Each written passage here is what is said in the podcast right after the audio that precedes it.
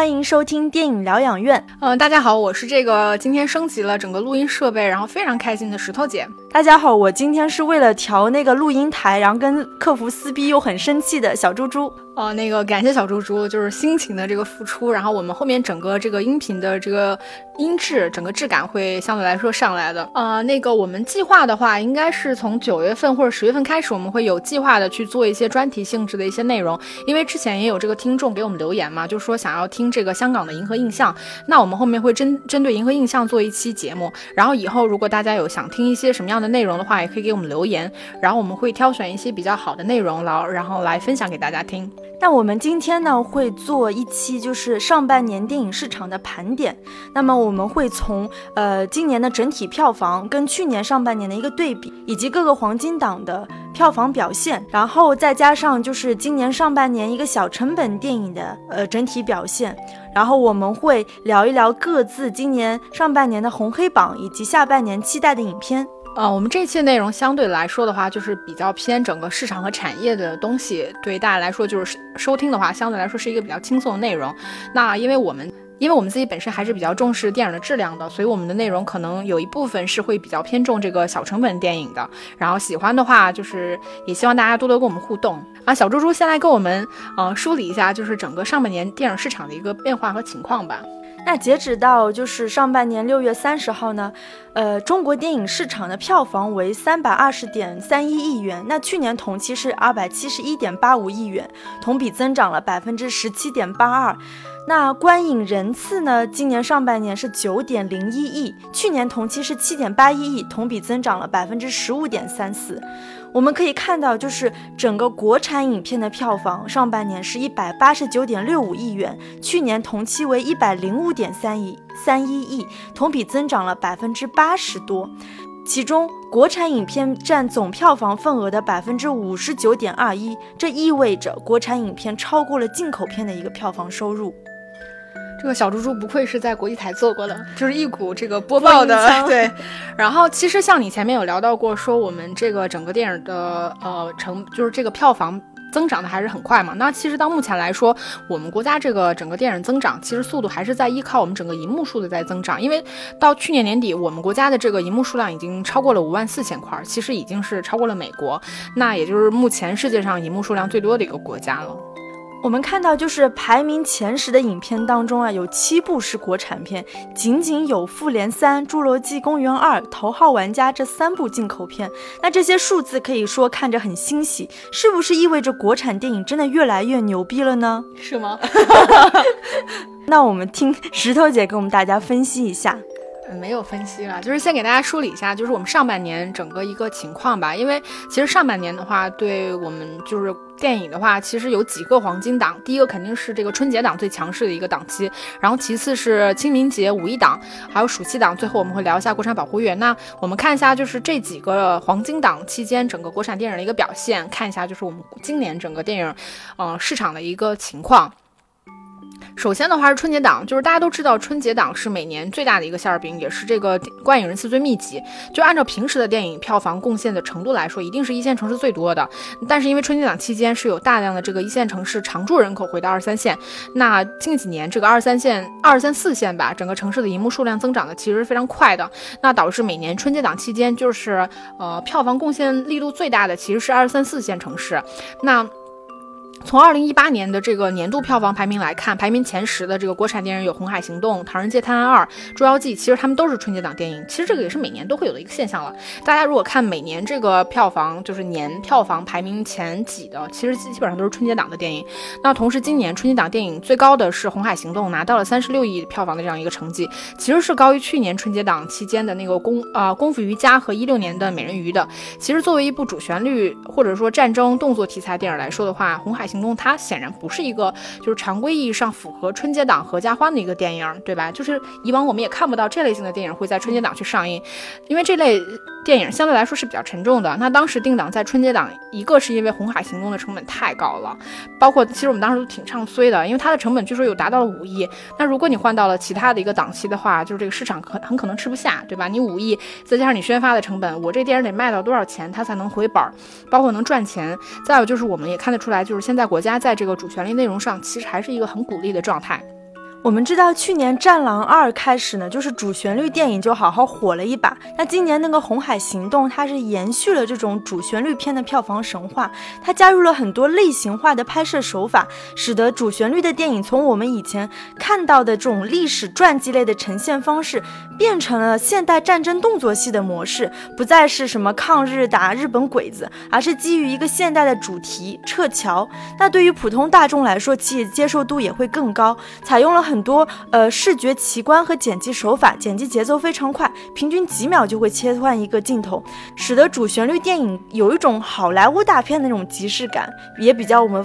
也比较符合我们现在观众的审美趣味。对，我觉得香港导演他们在拍类型片，尤其是这种类型类型片上面，他们其实还是这个节奏，包括整个特效动作，我觉得还是很好看的。那第二个，我们来讲一下那个另外一个黄金档吧，就是春节呃清明节档和五一档，我们两个相当于放在一起聊，因为这两个其实假期有点像，他们离的时间很近。然后我们都知道，春节档结束之后的三月份呢，它相对来说是一个院线的低谷，因为观众的观影欲望在春节之后达到顶峰了，马上就会跌入一个低谷期，所以。好的电影都不会愿意排在三月份这样一个档期的，所以一些成本不太高或者是竞争力不太强的国产片儿，还有就是那些被进呃春节档憋坏了的那些进口片儿，比如说漫威就很喜欢这个时间档，会选择放在这个时间，因为毕竟大家看了那么长时间国产片嘛，对吧？你还是期望去看到一个进口片的。那清明节和五一档算是一个比较刺激的黄金档，也就是随着这几年我们国家把清明节定为了一个三天小小长假，那导致就是院线会有两波比较密集的一个观影小高潮，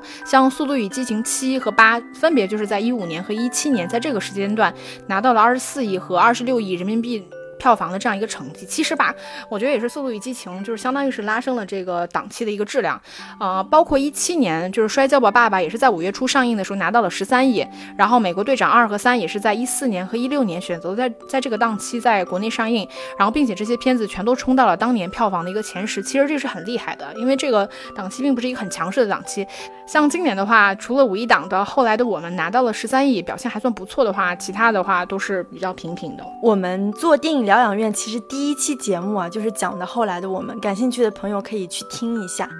那接下来我们来聊一聊这个暑期档和国产保护月吧。呃，其实这两个是有一定重叠性的，同时相对来说，就是这两个档期是比较浮动的。那大家有个共识，就是说国产保护月期间大家是看不到进口片的。其实准确来说，这个时间段我们看不到的是进口分账片，也就是那些大片新片，然后推迟在我们国家国内的上映。那很大程度上就避免了这个电影在这段时间段内吧对国产电影的一个冲击。比如像今年的这个《蚁人二》《碟中谍六》，都是受国产保护月的影响。导致这个其实已经在国家其他国家和地区已经上映了，但是内地的观众还看不到的情况。那小猪猪，你是怎么看待国产保护月的呢？我觉得国产保护月对国产片的确是一个非常好的政策吧，因为就是比如说有些片它在香港或者是北美已经上映，或者是已经出资源，必然会对这个片子真正上映的时候会对它票房产生一些影响，因为已经有一些口碑啊或者是一些剧透出来嘛。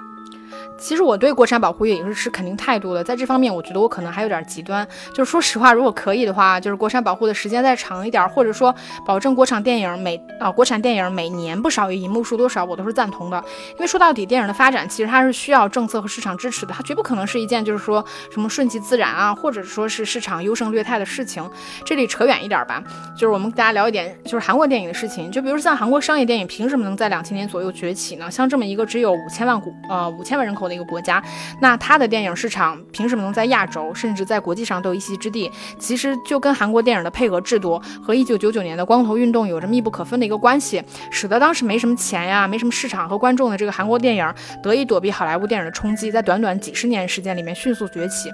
那你知道，就是当时韩国电影配额制度已经到了什么程度？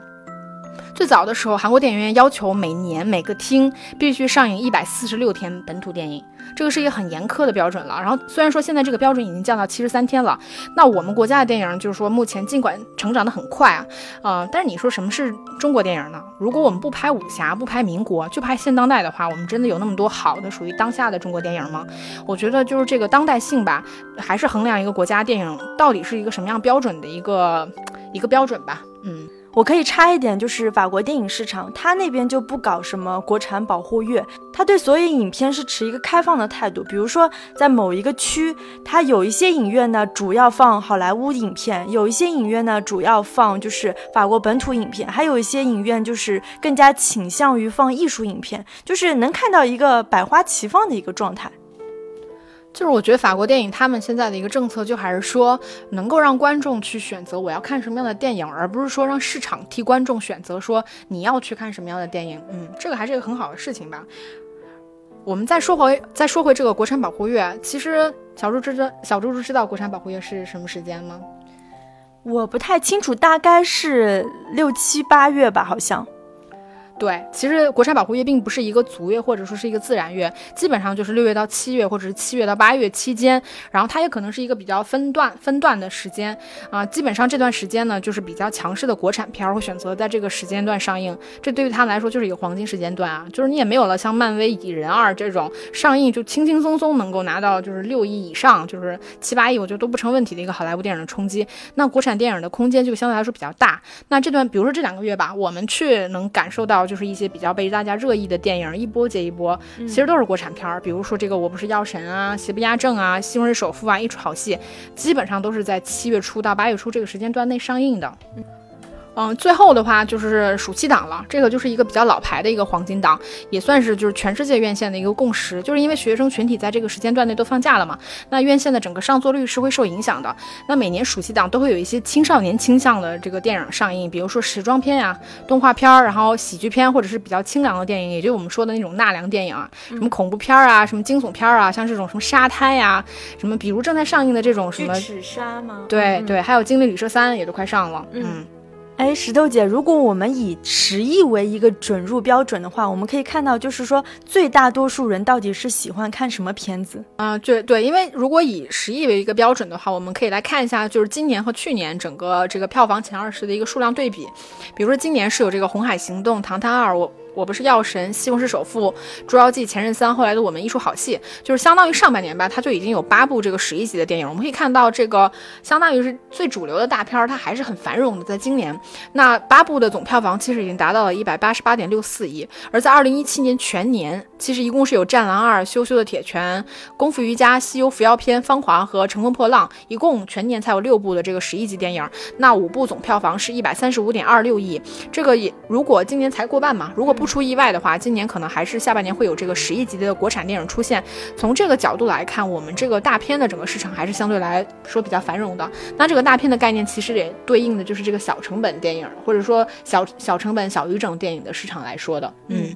比如说去年这个大片市场，我们相对来说没有那么繁荣的话，其实我们就看得到去年整个小成本啊、小语种电影，它相对来说是比较繁荣的，对吧？也有一些黑马出现。嗯，那接下来我们来聊一聊，就是呃整个电影市场的一个变化吧。就是今年较去年来说的话，嗯。首先不能算是变化吧，我们可以看一下，就是今年的一个影片类型偏好，就是除了主旋律片《红海行动》，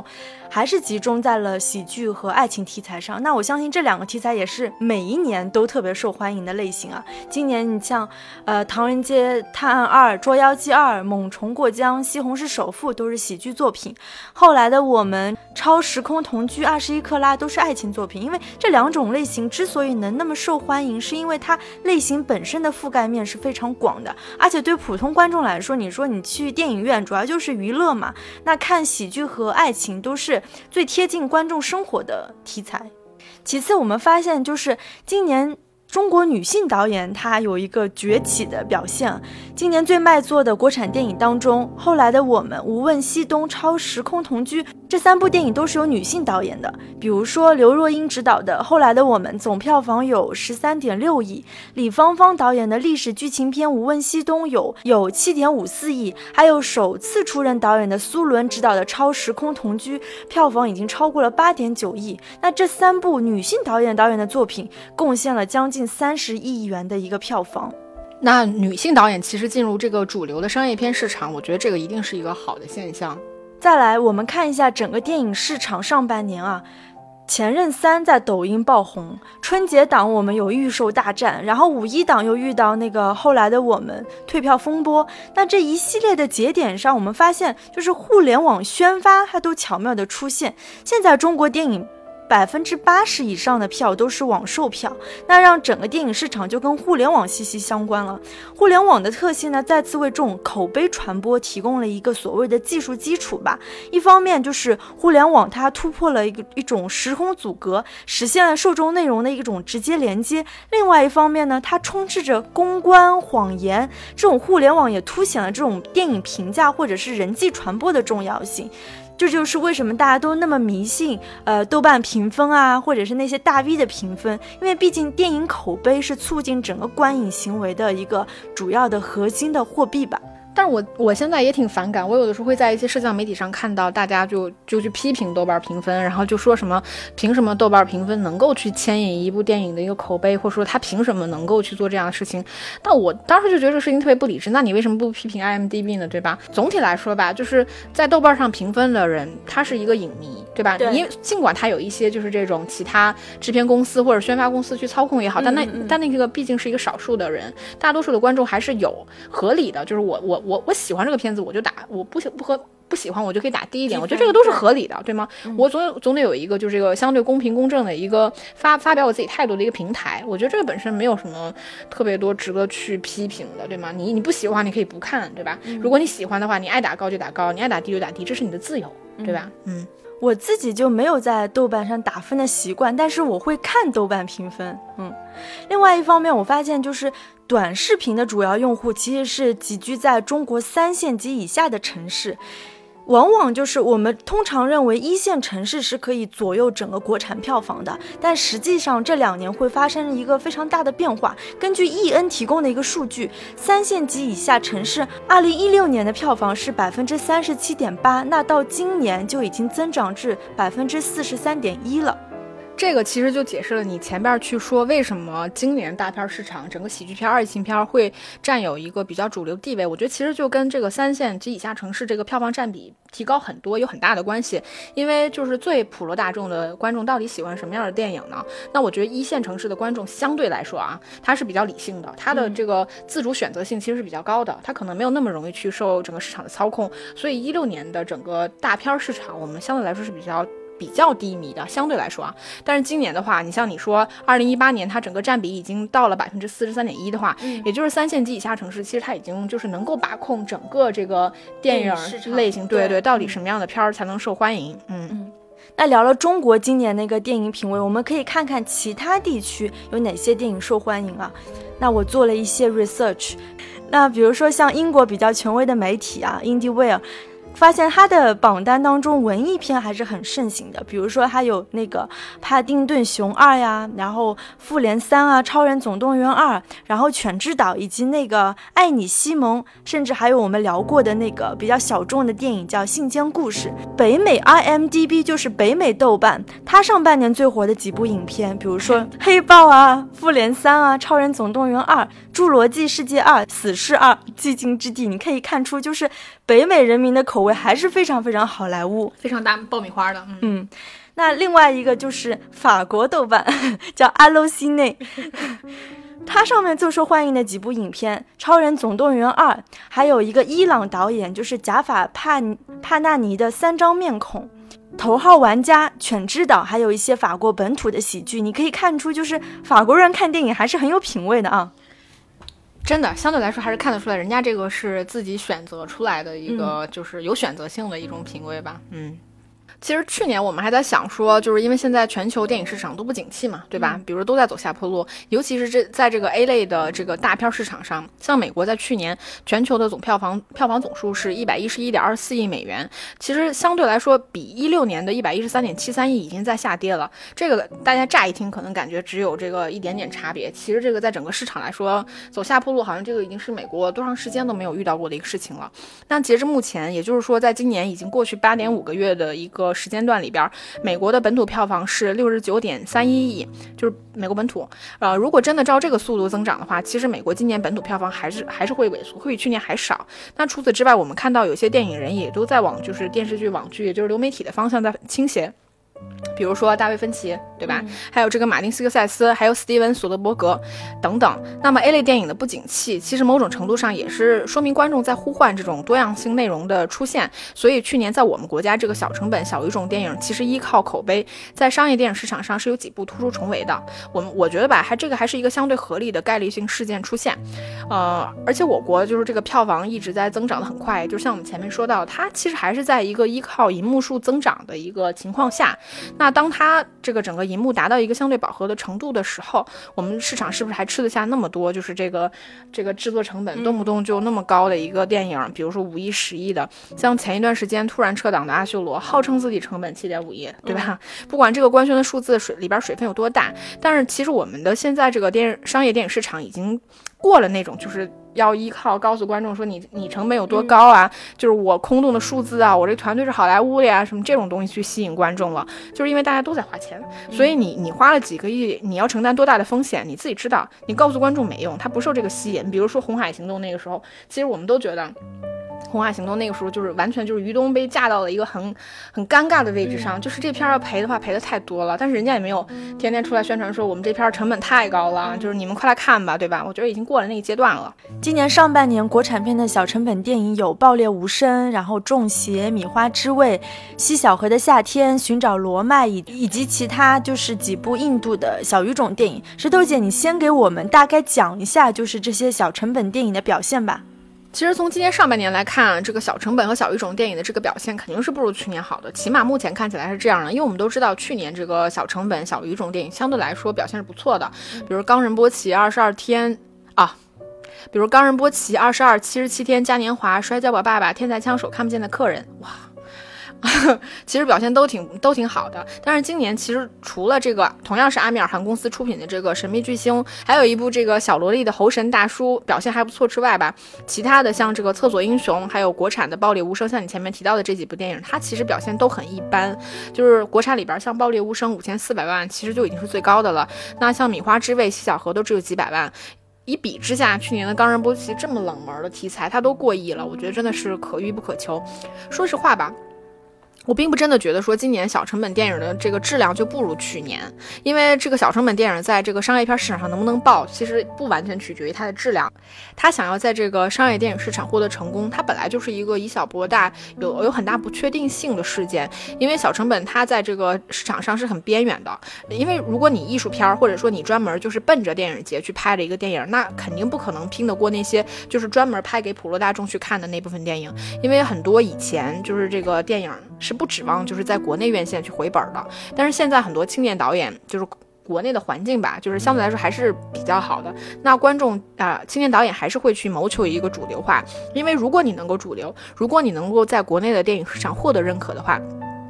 谁又一定非要去走那种比较边缘艺术以及出口转内销的路线呢？但是现在不一样了，因为观众能够去接受一些多元化的片子，然后成熟的这个观众群体在不断扩大。从一六年的《百百鸟朝凤》开始吧，一些电影人他其实会发现，小成本电影依靠口碑传播，其实是能够打开有这种打开局面的可能性的。那去年成功的几部小成本国产电影，其实基本上都是依靠口碑传播的。比如说你你这个朋友圈刷屏啊，对吧？秀票根啊，写这种观后感，这种人际方式的传播。能够就是说，呃，算是不失为一条路吧。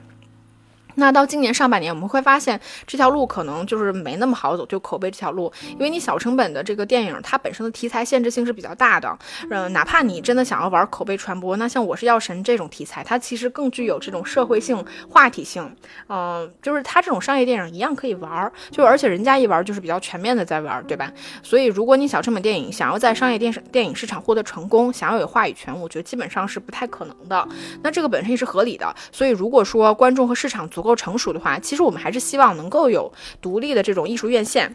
呃，能够让这些电影就是有机会在国内上映，也让想看的想看的观众就是有地方去在大荧幕上看到。我觉得这个才是一个比较良性的生态状况。啊，像现在有很多这种艺术联盟嘛，一些民间的影迷组织去放映一些就是比较优质，有可能在国际上入围了电影节，但是大概率无缘在国内上映的一些电影。比如说今年就有《大象席地而坐》《大佛普拉斯》这样的电影，我觉得其实也挺好的，只是说那个放映条件呀，包括整个观众的受众面可能就是比较小的。那接下来小猪猪给我们。嗯嗯，细致的去分析几部这个小成本电影吧。我来讲讲，就是我上半年印象比较深刻的两部小成本电影吧。就是今年四月，我们知道，就是纪录片《我的诗篇》的导演吴飞跃啊，他在那个公众号“大象点映”晒出那个微信聊天记录，就是指责米花之味的那个团队说，请不要打着文艺的幌子去干盗窃的勾当，指责米花之味的片方借着合作的名义呢，拿走了他们大象点映的商业计划书，全盘抄袭了产品和模式。那其实。我不便去评价这场就是撕逼的真相。我知道你应该是认识鹏飞导演的，对吧？对，所以我。今天只是来聊聊这部作品跟彭鹏飞导演本身吧。我记得一五年的时候，就是鹏飞导演的第一部就是处女作《地下乡》，他入围了威尼斯电影节的一个小的单元，叫威尼斯日单元。后来确实得了影评人奖。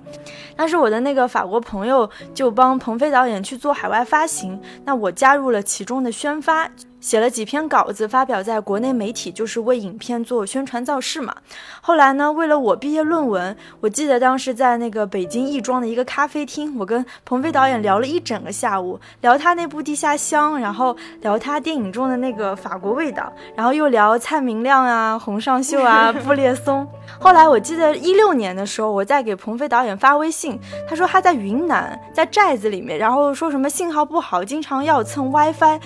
我到今年他的《米花之味》上映的时候，我想到那时候他就应该在拍那个《米花之味》。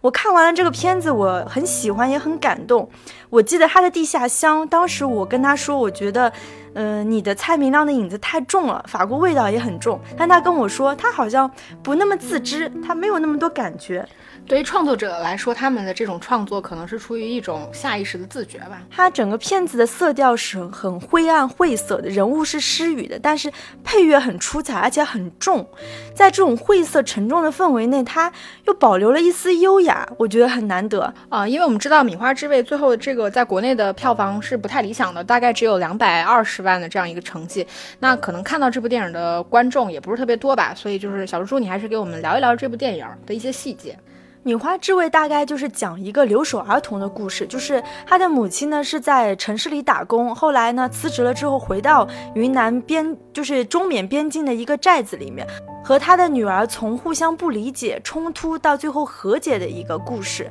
那这部电影其实出乎意料的调皮，拍得很轻松、很松弛，已经没有了他第一部处女作那种很刻意、拍得很紧张的那种成分。那电影当中对于年龄啊、城乡、性别、宗教这种冲突，采用一种很巧妙的方式，它没有尖锐的矛盾，但也不算不能算是妥协，而是那种很圆融、很圆滑的，让矛盾双方保持一种尊严。那这种处理方式其实是很少见的。在摄影上，这部影片用了蔡明亮的御用摄影师廖本荣。虽然鹏飞导演一直说：“哎呀，我要走出蔡明亮的影子。”但其实我觉得还是很多镜头就很蔡明亮。比如说那个车内女主她斜躺在那个驾驶座上，镜头是比较扣着拍的，这跟那个郊游当中小康的镜头就非常非常像。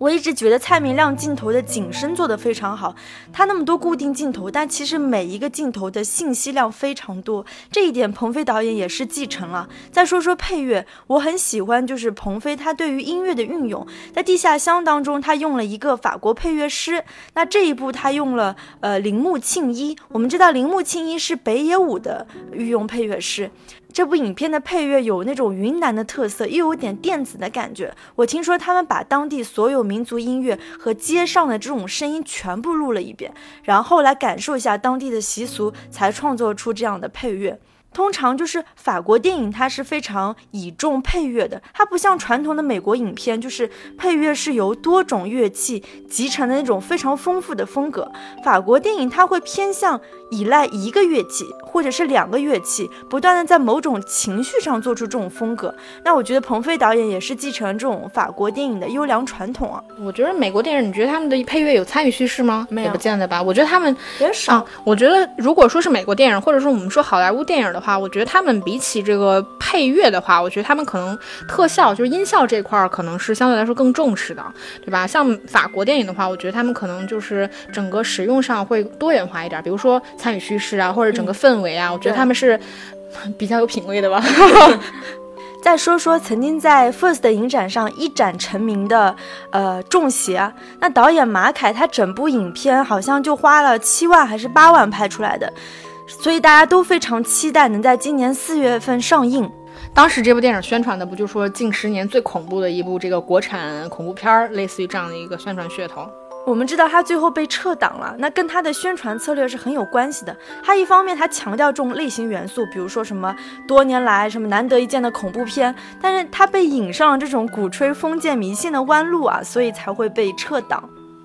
那猪猪，你你觉得这个电影如果就是说重邪上映的话，你觉得最后票房会拿到一个什么样的成绩呢？我觉得，如果他这个片子能上映，很可能会成为一匹黑马，就是能够过亿的票房。因为就是这部片子，呃，它是一种伪纪录片的拍法，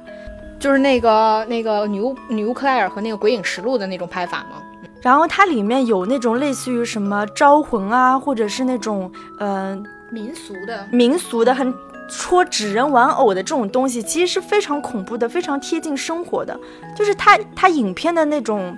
拍摄可以说还是非常粗糙的嘛，因为它毕竟成本有限。然后就是演员，因为我们都知道他不是职业演员，所以很多人的就是演技上也是相对比较生疏和僵硬的。但他整个氛围营造的特别好，就是他对于这种呃风俗的那种挖掘，让人真的是不战而立的感觉。啊，那虽然这部电影没上映嘛，对吧？那你觉得说，如果真的我们国产的这种恐怖片去走这种比较民俗的、比较这种，呃，本地化、比较这种，呃，乡村式的这种东西，你觉得它算是一个比较一个成熟的路线吗？因为现在恐怖片儿，就是说实话，本来恐怖片这种东西是大众比较喜欢的一个东西，但在我们国家这个整个类型片里面，它其实比较弱势的，对吧？嗯。因为大家都知道的这种 Z Z Z Q 的原因是吧？对。那你觉得这个算是一个比较未来可以去做的一个路线吗？我觉得它这个路线还是说白了还是偏电影节的路线，是不太能就是说放到市场上的，因为真的是不符合 Z Z Z Q，太 太真实了。嗯。所以你看，就是不管大象点映、米花之味的撕逼，还是说中邪被撤档，你都能看到，就是艺术电影本身的这个孱弱，它在宣发上并无太多引流的渠道，导致就是票房产出跟它宣发费用的不对等，然后又进一步加剧了这种文艺片制作投入的恶性循环。石头姐，你真的觉得小成本电影的环境越来越好了吗？我自己还是表示怀疑的。对啊，我我自己是认可，我认为这个国产小成本电影的这个环境肯定是越来越好了。因为以往我们都说这个国内的这些青年导演想要就是真的能去有这样的机会的话，基本上还是出口转内销吧，对吧？但是现在像 First 影展就发展的很好啊，那很多现在比较青年主流的导演，其哎不算是主流吧，次级的导演其实都是从那个 First 影展出来的，包括因为他们去过了一趟 First 的这个水，其实是会获得一些国内整个电影人，就比如说我如果认可你这个。片子，那我可能会呃投入一些我的资源去帮你推啊，或者这样的，因为小成本电影目前。它的一个运作的方式还是这个怎么说小范围小圈子里面，就是依靠圈内的一些资源去推动的模式去发展，它跟这个商业片可能有一些很大的差别。那我觉得从这点来看的话，国内的现在，比如尤其是像青年导演，也是各种类型都有，我觉得相对来说环境还是越来越好吧。只是说这些到底有几个导演能够真正适应这种嗯主流商业片，或者是最后就牺牲掉了自己原本想要的那些东西走上这条路，我觉得这个可能是每个人不同的选择。嗯。那最后，呃，接下来我们聊一聊，就是我们对上半年整个电影的一个红黑榜，就是聊聊看自己就觉得还不错的电影，再聊一聊自己，哦，就完全像，嗯嗯一样的想骂的 对电影。对我来说的话，我上半年的红榜，你猜猜是什么？不会是我们俩吵架的那部《邪不压正》吧？对。就我的红榜就是《邪不压正》，就是我们前面聊过这部电影嘛，争议还是很大的，推荐大家去听，就是也给我们俩评评理，对吧？嗯。因为说到底，我觉得姜文他真的就不是一个商业片的导演，但是他能够依靠非常个人化的一个创作审美，包括个人魅力，我觉得能够在这个市场里边占有一席之地，我觉得很难得了。包括就是说，大家对姜文的这种追捧，其实。也是挺奇怪的一个事情，对吧？因为他真的并不是一个主流的导演，就是一个主流商业片的导演。所以哪怕姜文真的是有一群这种无脑吹或者无脑黑，我都觉得有争议是一件好事儿。就是起码比大家真的去追捧那些很烂啊、很商业化、包括价值观很扭曲的电影要好。我觉得这部电影的完成度可和可看性还是很高吧。那在上半年整体来说，我觉得我自己最喜欢的就是这一部电影。那小猪猪，你最喜欢的电影是什么呢？那我今年最喜欢的一个片子应该是《无问西东》啊。当时上映完之后，口碑两极分化。就是我承认这部影片在结构上处理的还是很有欠缺的。它四段故事，整个影片的质感和风格都不统一啊。有拍的很出彩的，比如说王力宏的一个段，然后有拍的我觉得是砸掉，就是张震的一个桥段。我是我的男神。导致这部片子就是你不能算是一部上乘佳作吧，但依然是我今年国产片当中迄今为止最喜欢的一部。我喜欢的原因就是我觉得要抛弃这种电影上的技法，而是影片传达出的那种精神，是那种大学精神，对知识分子的尊重。那电影它横跨了一个世纪，导演试图去讲一个又宏大又个人的主题，就是一个年轻人他如何在社会中找寻自我和立足社会。他想传达的价值观，我觉得是跟现在很盛行的那种精致的利己主义相悖的。那我看这部片子的时候，真的哭了好多次，就想起我在北京上大学的时候，教授那种…… 你想到的是清华大学男生的后车座，就是那种教授的传道授业解惑，真的是认真的教学术，去教我们中西方文化的这种差异。所以我在想，就是我们这么多接受了高等教育、享受了那么多好的教育资源的人，毕业之后我们做了什么？我们是不是真的做到对这个社会有益呢？对我们俩当时一起看了这个电影嘛，我们当时其实都还挺喜欢的。嗯，我会觉得就是影片传达的那种大学精神在消逝，他对于这种知识的尊重也在消逝，所以这部片子完全是对了我的胃口。那石头姐，你上半年就是黑榜是什么？我的黑榜可厉害了，《奇葩朵朵二十一克拉》，你你看过吗？完全没有看过。然后就是，呃，一部就是张若昀、马思纯和李现演的嘛，另外一部就是迪丽热巴和郭京飞演的，就是我也没什么特别多想说的，就俩字儿，嗯嗯。那你呢？你最不喜欢的电影是什么？我上半年最不喜欢的应该是一出好戏吧，就是我原本以为就是一个好笑的商业片，但是没想到就是黄渤他是带着野心去的，他有很多想法，他试图去打造一个荒诞意味、颇有戏剧感的电影，结果就是在商业性和艺术性之间两边都没讨好，全程就是看得非常尴尬。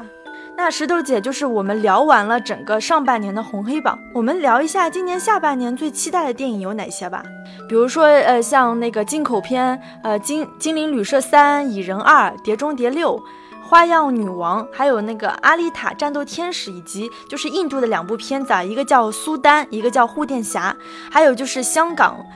警匪片类型的《反贪风暴三》《无双》《沉默的证人》。然后内地也有很多片要上映啊，比如贾樟柯、张艺谋，还有开心麻花，还有张猛、王静，很多片子要上了嘛。然后对我来说的话，其实啊，我原本最期待的片子是徐浩峰的《刀背藏身》，特别想看。你记得我们当时在民网做那个黄觉的那个摄影专栏的时候，我记得他那有一阵儿的时候，正好在拍徐浩峰的那个《刀背藏身》，然后当时给我们的那个剧照也是就是特别有腔调的那种照片，因为我自己很喜欢徐浩峰这种腔调的东西。但是后来这个片子我们都知道，就是在做后期的时候，就是制片制片方和那个徐浩峰不是也撕了一下嘛，导致现在我们其实不知道这个片子能不能上，就是说什么时间上呀，或者质量怎么样，其实都挺。没谱的，所以除了这个之外，也不知道期待什么。然后下半年还有就是贾樟柯、张艺谋嘛，我觉得因为我自己挺讨厌贾樟柯的，或者张艺谋吧，我觉得尽管那个当时看到那个影，他流露出来那个剧照啊，什么海报，我觉得都还不错，但是他的片子十有八九都没什么惊喜啊，所以也不知道期待什么了。到时候看看有一些其他定档的片子，你这边有什么比较期待想要看到的片子吗？今年那个毕赣的新片啊，《地球最后的夜晚》，还有娄烨的新片，不知道能不能在下半年上映，还是说会移到明年上半年？蓝心大剧院应该是今年上不了了，毕赣的那个还没定档。嗯嗯嗯，我比较期待毕赣的新片吧，因为听说啊，法国电影手册对。毕赣的评价是，给中国电影注入了一剂强心剂。他的作品创造了一种强有力的新魔幻现实主义，有时令人费解，却时刻让人着迷。所以我很期待，就是说，让法国评论界这么高度评价的一位导演，到底拍出了什么样的新片？法国人就是喜欢这种又聪明、个人风格又强烈的这个导演。但是不知道，我们到时候看看到底什么样。嗯，那我们今天的节目就差不多到这里了。那好，我们下期节目见喽，拜拜。